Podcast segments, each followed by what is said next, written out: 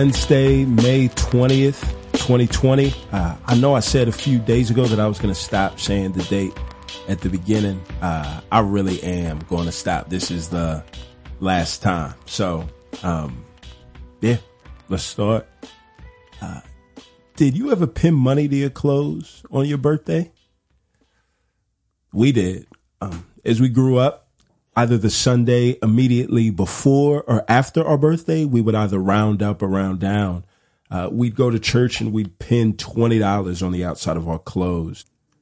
Uh, we chose $20 for two reasons. Uh, one, by pinning money on the outside of our clothes, we let folks know that it was our birthday. Uh, but two, by pinning money on the outside of our clothes, uh, we let folks know that we expected for them to give generously and to give big bills and not small ones. So after I'd make a killing at church, I would come home at night and I'd have this small fortune with no place to spend it. Um, so I would do what any other kid my age would do. I'd hide it a- away and uh, probably about 13 times that night. I would just go back, pull it out of the spot that I hid it from, and I would recount it over and over and over. Um, I just let the money flow through my fingers. Um, and I, in recounting it, I wasn't really concerned about anybody stealing it from me. My hiding places were too good. Uh, there's no way that they would find it.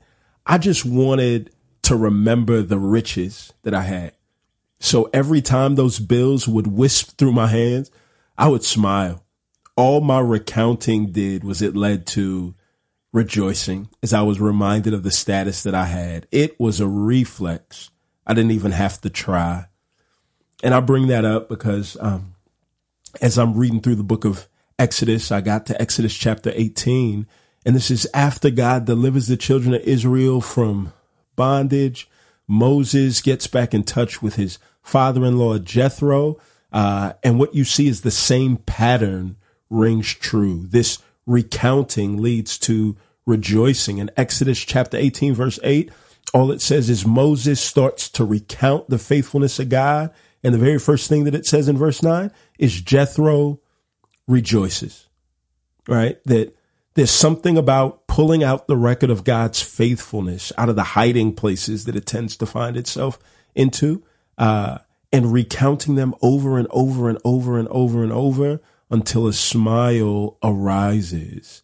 And hear this not just on your face, but on somebody else's face, right? This truth is meant to expand beyond itself when it comes to um, the faithfulness of God being recounted and causing rejoicing. The thing that we learn from a text like this uh, is that you need a dance partner, right?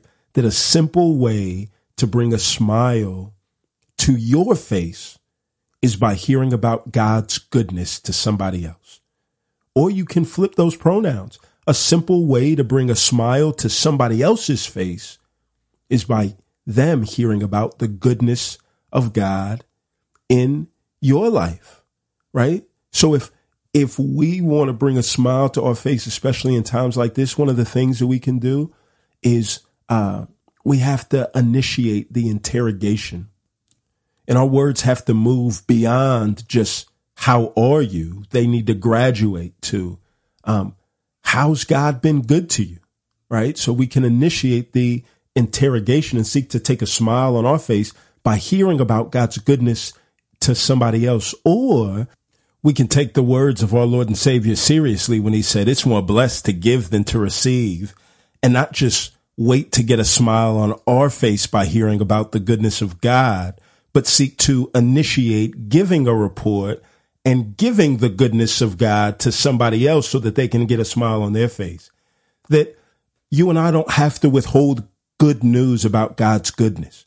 We often do it out of a misguided uh, sense of consideration, thinking that for me to tell somebody about how God has been good to me is going to make somebody else jealous, but it's quite the opposite. God doesn't have any favorite children. So I don't have to feel threatened by his goodness to somebody else. When my brothers and sisters saw me recounting my birthday money, they didn't lament the fact that it didn't happen to them. It only increased their joy because they knew a birthday was coming for them and they knew all the same people that I did. They were happy and excited and joyful. Jethro's faith is built up not by Moses telling him what to do or how to feel, but by telling him about what God has done. It's counterintuitive. We have to remember that this book, the Bible is a book about God, and it's only natural that when we hear about the actions of the main character, that our heart leaps for joy. Put a smile on somebody else's face today by telling them about how good God has been to you. I love you. We'll see you tomorrow.